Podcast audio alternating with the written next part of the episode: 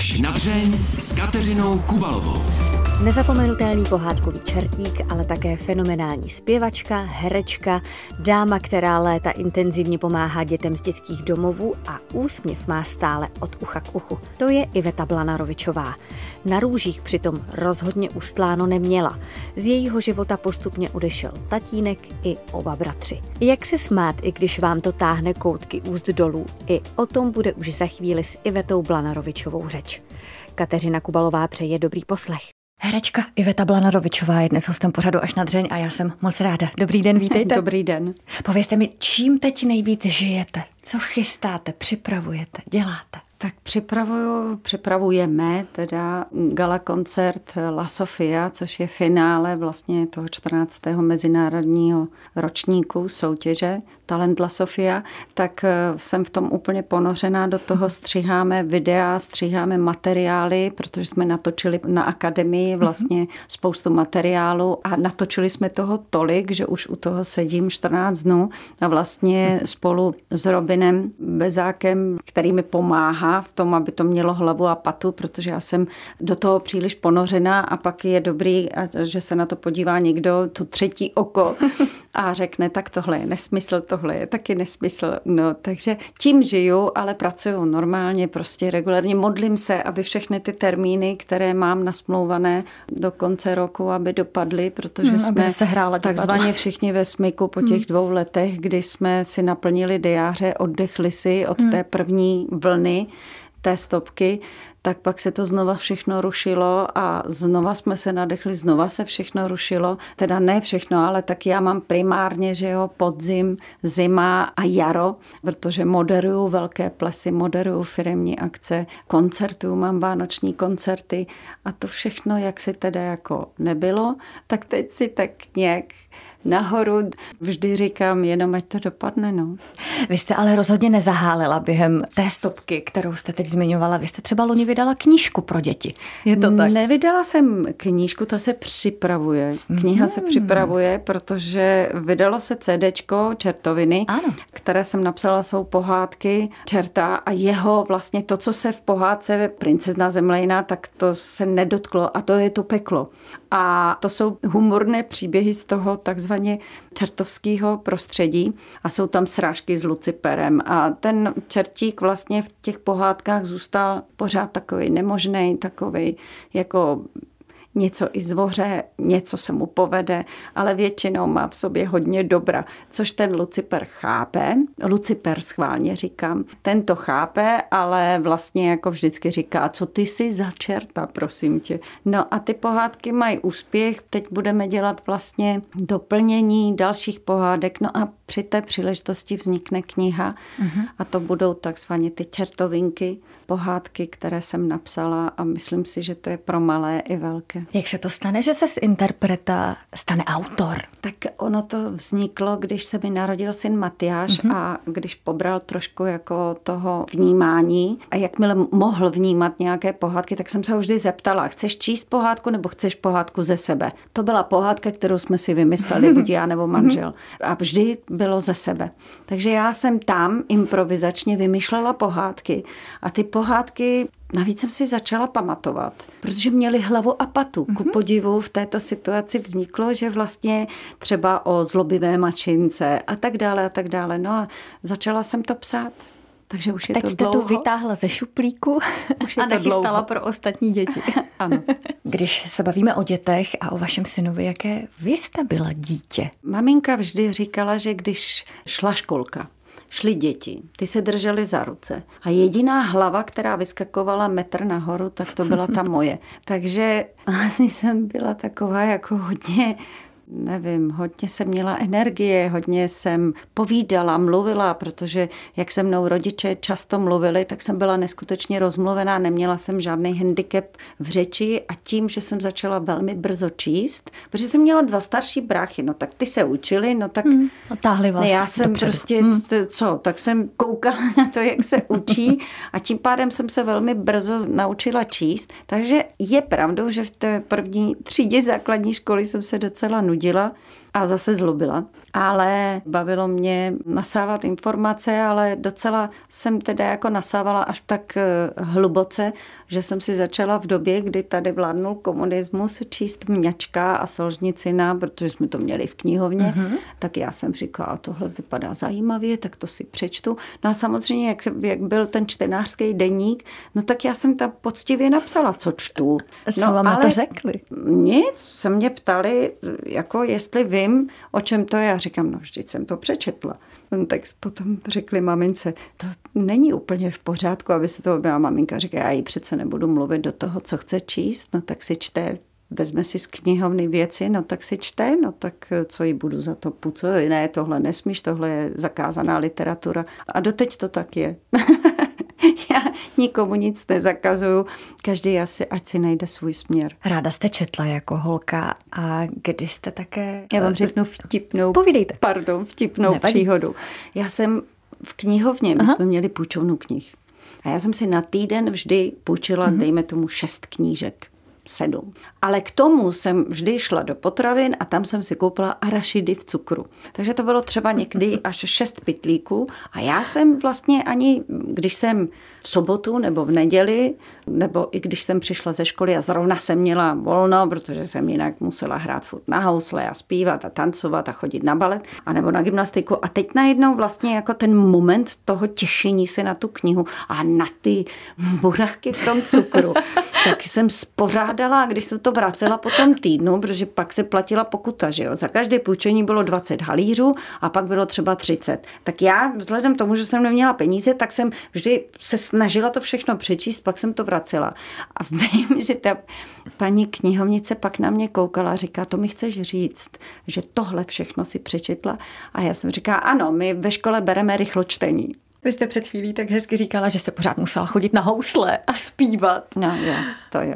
To, Vás to nebavilo? To jako ne, bavilo mě to, ale na housle je potřeba velmi dřít hmm. a mě pořád ten můj pan učitel v té základní umělecké škole říkal, ty máš talent, ty dokonce, když se postavíš k těm houslím, tak nevypadáš jako blbec, vypadáš hezky proč necvičíš? Já říkám, že mě to zoufale nebaví. No ale pak přišel moment, kdy jsem prostě se rozhodla, že půjdu na konzervatoř do Žiliny, právě na housle a operu. No a musela jsem makat, takže jsem fakt jako rok si do toho zakousla a 6 hodin denně jsem dřela a dřela, a hmm. aby mě tam vzali a abych nemusela prostě si vybírat jinou školu. No. Zahrajete si ještě občas na ty housle? Ne, nezahraju, Nebo protože všechny znalosti Na housle musí být krátké nechty, ale jednou to zkusím se k tomu vrátit, protože i Segra, která hrála na housle, tak mi říká, jednou si musíme zahrát, i kdyby to byli ovčáci. aby z nás táta, protože táta byl houslista, aby táta v tom nebi si říkal, jo holky, tak to aspoň takhle. No. Ale hrála jsem Vivaldiho, Málera, prostě Macha. Pak mě to začalo bavit, no ale asi ne natolik, abych neutekla pak do Prahy, no. Takže jsem pak si najednou uvědomila, že fakt jako ty housle mi nejsou souzené, že, že nejsou eh, nejsem takovej dříč, abych u toho vlastně vydržela 6 hodin nedělat nic jiného, jenom jednu a tu též věc. A já jsem byla duše rozpínavá, takže jsem si řekla, že chci prostě k divadlu a to mě bavilo, protože v 11 letech jsem natočila první film a zbláznila jsem se do divadla a do filmu. Takže se mi splnil vlastně sen. Říká herečka Iveta Blanarovičová. Podle toho, co jsem o Ivetě Blanarovičové četla a slyšela, viděla, tak Mám pocit, že jste se v určitou dobu musela vypořádávat s takovým pocitem jinakosti. Mám pravdu? Jinakost v tom, že Přece jenom, já mám teď zesvětlené vlasy a když jsem byla malinká, tak vlastně to bylo něco mezi hnědou a rezavou, taková nepopsatelná hmota na té hlavě. A děti díky tomu, že jsem se učila, já nevím, jestli to byla náhoda nebo co, ale měla jsem docela přísný učitele, mm-hmm. takže já, já se zase nechci podceňovat. Prostě byla jsem premiant školy a když se do mě chtěli trefit, tak se vždy trefí do něčeho, co se jim třeba nelíbí nebo mm-hmm. na mhm. co je člověk citlivý v tom dětství. Takže jsem zažívala, že třeba mi nadávali jako Ivetica, Opica, Zrzavica na Slovensku, hmm. pak eh, dokonce mě někdy nařkli jako dej si pozor, to je cigánka. A mě to nesmírně bolelo, protože jsem vždy přišla domů a říkala jsem si, proč jsem blondětá, proč mám úplně prostě modrý oči a ne ty hnědý, protože pořád mi se mi děti smějou kvůli těm mým velkým koláčům. A maminka se tak na mě podívala a říká, Nechy to, oni mluví o sobě. Nech jim ten vztek, protože to se vždy, když je něco namířený špatně, tak se to tomu člověku vrátí, ale ty už to neřeš. Nepřej nikomu nic zlýho, ale polkni to a jdi dál. To, že se učíš dobře, tak to se nedá nic dělat, ale to by to do té hlavy teče samo, ty se moc neučíš. Já nebyla žádná špartka, já jsem si to pamatovala na těch hmm. hodinách, protože jsem měla dobrou paměť. Tak mě to tak nějak jako posouvalo někam, že... Ale pak se to vyrovnalo. Tohle si myslím, tohle takové jako zvláštní období bylo v těch osmi, devíti, kdy to je člověk velmi citlivý. Mm. A pak to najednou To se to děti zapadnou, to být stejné jako všichni pak ostatní. To najednou, mm. Ono se to rozdělilo na té základní škole, mm. protože většinou, kdo nejvíc byl úderný, tak byli, dejme tomu, kluci, kteří se neúplně dobře učili a najednou ta škola udělala velmi zvláštní věc a to, že jsme byli ABCD a najednou v tom Ačku jsme byli všichni takový jako co dupali a šli dopředu. Já nevím, já tomu nechci říkat, jako že to byla třída vlastně v šprtu, protože my jsme byli bohemští, tam byli i sportovci, ale všichni jsme se učili skoro na samý jedničky. No a pak bylo Bčko, to bylo mírně vlastně jako pod ten náš průměr, no a pak bylo C a D.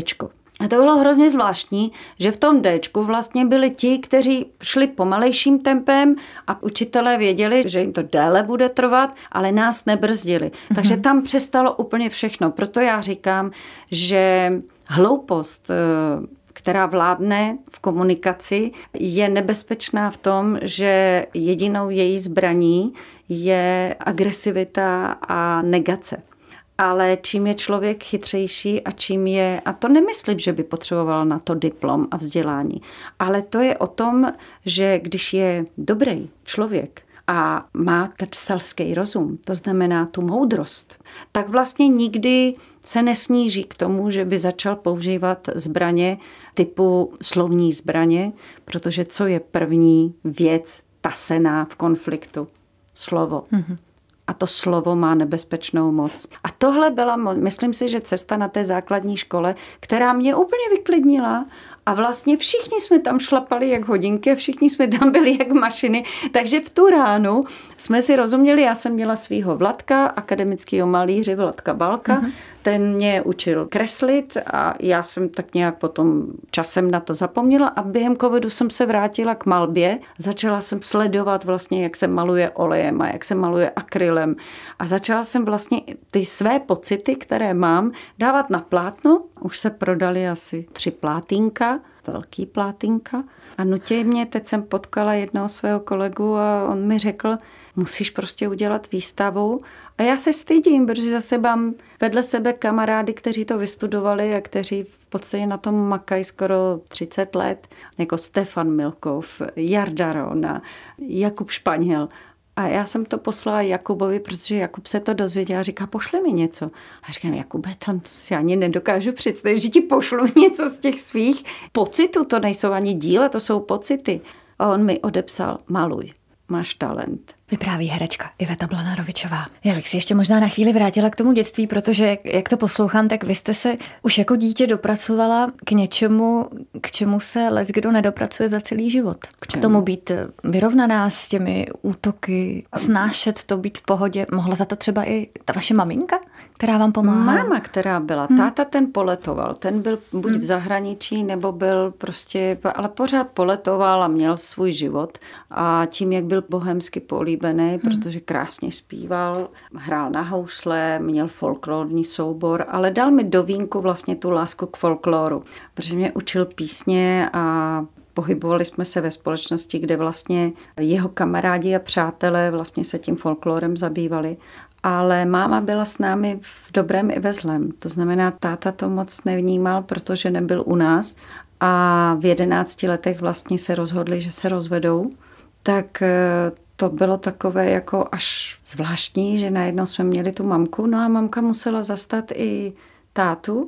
Byla přísná, velmi přísná. Věděli jsme, že když uděláme krok vedle, zalžeme nebo něco uděláme, co je špatně, tak eh, jsme věděli, že bude hodně hustá, tak jsme to radši nepokoušeli, i když brachu se to méně dařilo, takže pamatuju si, že můj starší bratr, ten nejstarší, studoval a pak nějak jako se nevrátil v tu danou hodinu, v ten pátek z toho intru domů. A maminka čekala do těch devíti, pak začala obvolávat, pak zjistila, že má nějakýho kámoše, tak co jí prolítlo hlavou, že tam pijou, kouřej a já nevím co všechno, no to byste jí museli vidět, to nám měří metr 58, vzala řemen od psa, No a šla prostě k tomu jeho kámošovi. No a první, co bylo, když kámoš otevřel dveře, tak ona prostě máma řekla, kde je. Vstoupila do toho bytu rozčílená nevýdaně a ten tak dostal tím řemenem. A pak v těch sedmnácti letech říká, mami, my jsme přišli krmit hady. Protože ten kamarád měl spoustu hadů a jeho zajímalo, jak se ty hadi krmí. A takže ta naše máma, když pochopila, že vlastně tam žádný holky, žádný alkohol a žádný kouření neprobíhá a že to je jenom čistě, že ho to zajímalo a že se pozapomněl v tom v období toho krmení, tak eh, mi vždy říká, že každá facka, kterou vlastně nám dala a nebyla úplně správně, takže ji to pro nás sleduje vlastně pořád. Že si to vyčítá. Teď, hmm. když ten brácha tady není, tak ona vždy tak jako u štědrovečerního stolu, třeba když si spolu povídáme, tak ona mi říká, neměla jsem to tehdy. A já říkám, Možná já taky nemám. Já taky si pamatuju, když mému synovi Matyášovi jsem neúplně spravedlivě jednu dala, tak pořád na to myslím, ale ne na ty dobré věci, které jsem předala svému Aha. dítěti, ale na, právě na ty facky, které jsem mohla se hmm. uhlídat a nemusela mi ta ruka vystřelit, protože to nebylo úplně správné. Vaše maminka musela být i hodně statečná možná, když vás třeba pustila do naprostého neznáma, ještě ve chvíli, kdy už vlastně ten jeden bratr nebyl? To je pravda, no. Tak já, když se jí na to zeptám, říká mami, měla si prostě strach a ona říká, strach nemá tvář. Co bych si s tím jako počala? Já jsem věděla, že musím být připravená na to ty věci řešit v době, kdy je řešit máma. Proč se nervovat, když prody je daleko, protože když bych se nervovala, tak přijdu o zdraví, tak jsem si říkala, radši si to nechám až na situaci, která může nastat a já musím zareagovat. A taky, že nastala, že jo, na té škole. A zase to nebylo spravedlivý. My jsme fakt byli strašně přísně vychovávaní. Opravdu velmi přísně. A já jsem vždy měla na konzervatoři v Praze takovou jako věc, že maminka mi řekla, když se nebudeš učit dobře a já zjistím, že nechodíš do školy, nebo že něco děláš, nebo že to flákáš, okamžitě z té školy jdeš pryč, stojí to hodně peněz a půjdeš eh, do závodu 29. augusta k pásu. No a jednou jsem se s Helenkou Brabcovou, protože jsme se zakecali u nich doma a Vladimír Brabec, slavný herec Národního divadla, přišel domů. No a Helenka mě chtěla jít doprovodit na tramvaj a táta řekl, v žádném případě přespíte a ráno půjdete normálně do školy. No a tak já jsem přespala, ovšem jsem nezavolala na intr. No a oni volali ráno, kde jsem. Takže naše máma v nervech a já normálně ve škole, jako v pohodě s Helčou, jsme seděli v lavici, učili jsme se a odpoledne přijdu na intr a já jsem zašla nahoru a najednou mi vrátnej hlásí, studentka Blana Rovičová má na vrátnici návštěvu. A já, wow, jaký kluk to dorazil, nebo kdo je, kdo to, kdo to přišel, protože já jsem měla moc návštěv na intru. A jak jsem slezla dolů, tam byly takové otáčivé dveře a já jsem vešla, uviděla jsem bráchu, ten držel v ruce krabici a jak jsem tam přišla, tak mě takovou dal, ale takovou, že normálně se málem ty vrata otáčela se mnou. A já, proč? A teď jsem protestovala, proč si to udělal? A on říká, ještě jednou budeš nervovat mámu. Kde jsi byla? A já, u Helenky Brabcový doma to si nemohla zavolat. No, já jsem nevěděla číslo na Intr. A mě pravdu, že ho to mrzelo, že jsem to na něm viděla, ale nedal se, protože mi suploval tátu, že jo. Vrazil mi do rukou krabici a ta byla plná sladkostí. Já si celou dobu vlastně říkám, co to udělalo s vaším vztahem s maminkou. To, co všechno vám ten osud nachystal. Udělalo to z vás silný tým, který zvládne opravdu všechno? V tom prvním momentu, když vlastně se stalo, že brácha jeden den byl a druhý den nebyl, tak eh, já jsem vlastně ten šok z toho, když to zavolali té mámě, ani nepřišli, ale zavolali jí to telefonem, ale tak brutálním, jako máte syna jménem Karel, tak je mrtvej. A máma tomu nevěřila, takže až potom její kolegyně z nemocnice obvolávali a opravdu řekli, že se tam stalo neštěstí, že se mu neotevřel padák. No a já jsem do poslední chvíle, než jsme prostě přišli na tu pitevnu, věřila, že je to omyl, že to není pravda, protože jsem z toho nepřipouštěla. Máma nemluvila, jenom mi vždy stekla prostě jedna slza po obličeji v autě. A když jsme přišli za panem doktorem, tak pan doktor se podíval na fotografii a řekl, já vás tam nepustím, protože to by nebylo dobrý. A že ta máma si sedla tehdy na ty studené schody a vůbec nebyla schopna odejít. A tam jsem tehdy pochopila, že fakt ho už neuvidím a to bylo jako moje dvojče. Prostě můj brácha byl z nás nejhodnější. On byl jenom o rok starší. Ano, to byl nejhodnější, byl nejkrásnější, měl neuvěřitelně krásné zelenohnědé oči, bohaté vlasy, kudrnaté, takové jako ale krásně kudrnaté a byl vysoký a mě je po něm pořád smutno, ale tak jako po Albertovi, starším bráchovi, který už také není. Ale vím, že to období nebylo lehké, protože v těch 14 letech jsem si neuměla představit, co mám s tím dělat. Máma pořád plakala. Pořád vlastně jsem ji slyšela po nocích, jak tak usedavě pláče, že jsem měla dva polštáře na hlavě a říkala jsem si, že se neumím ani smát, že vlastně vždy, když někdo řekl něco legračního ve třídě a já jsem se zasmála, pak jsem si říkala, to přece nemůžu.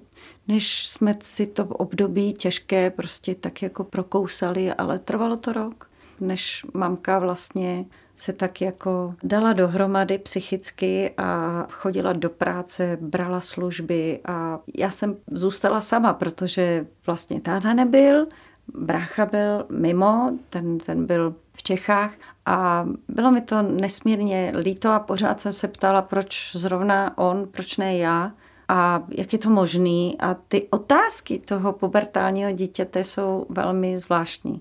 A tak jsem byla hodně sama že jsem nemohla komunikovat moc v tom určitém období. Musela jsem si tím projít, protože jsem třeba se dívala na mravence a říkala jsem, nesmím šlapnout na žádného mravence, protože to je určitě buď nějaký syn, anebo dcera a má určitě matku a já to nemůžu udělat. Hele, tolik věcí, zachraňovala jsem ptáčky, prohloubilo mi to asi hodně tu citlivost. Hmm že vlastně si tak jako uvědomuju, že nikdo nemá na čele napsané, co všechno prožil a co má za sebou. A já jsem si to tak jako musela se tím prokousat, protože jsem o tom nechtěla moc mluvit. A asi až po roce jsme o tom s mamkou začali mluvit. Bavili jste se potom někdy třeba s větším odstupem, jak to všechno zvládala? Kde vzala tu sílu táhnout Musela. tu káru dál? Ona se na mě podívala a řekla, já jsem věděla, že mám prostě ještě dvě děti. Já jsem musela. A nikdo nemá právo vlastně to vzdát. A to, že tady žiju, tak to má nějaký důvod. Ale pořád jsme se konejšili tím, že je mu je už dobře. Hmm. Že je tam nahoře a že si zaslouží opravdu, aby byl. Bůh ví kde. To univerzum je nevyspytatelné a já si myslím, že každý, kdo někoho ztratil a komu někdo chybí, tak se tímhle uklidňuje a pořád jako si říkám, jste tam všichni někde nahoře a určitě ta vaše energie se nestratila. A může se mě někdo rozporovat a říkat, že jsem bláhová a že to není pravda a že to je prostě na základě nějakých jako různých věcí, které prostě jsou rozporuplné v té vědě. Já si pořád říkám, že to taky je basta a uklidňuje mě to. Jak se vlastně daří mamince, bude zase přes zimu u vás? Ona je u mě celý ten covid mhm. bláznivý, mm. takže už je tři roky vlastně u mě. Ale tím, že je to parťák, že je to prostě mm. člověk, který je i ve svých 84 letech neuvěřitelně mm. pracovitá a velmi čtivá. Ona, já se jí směju, protože v 84 letech ona prostě začala číst 50 odstínů šedi, tak se jí vždy směju a říkám, babi, co to čteš? A ona, už už to mám za sebou desaťkrát. Všetky ty díly, desaťkrát a smejem se. Já říkám, tak od Petefyho, Andreja Sládkoviče a Hvězdoslava si se přehodila na, na na 50 odstínů šedi.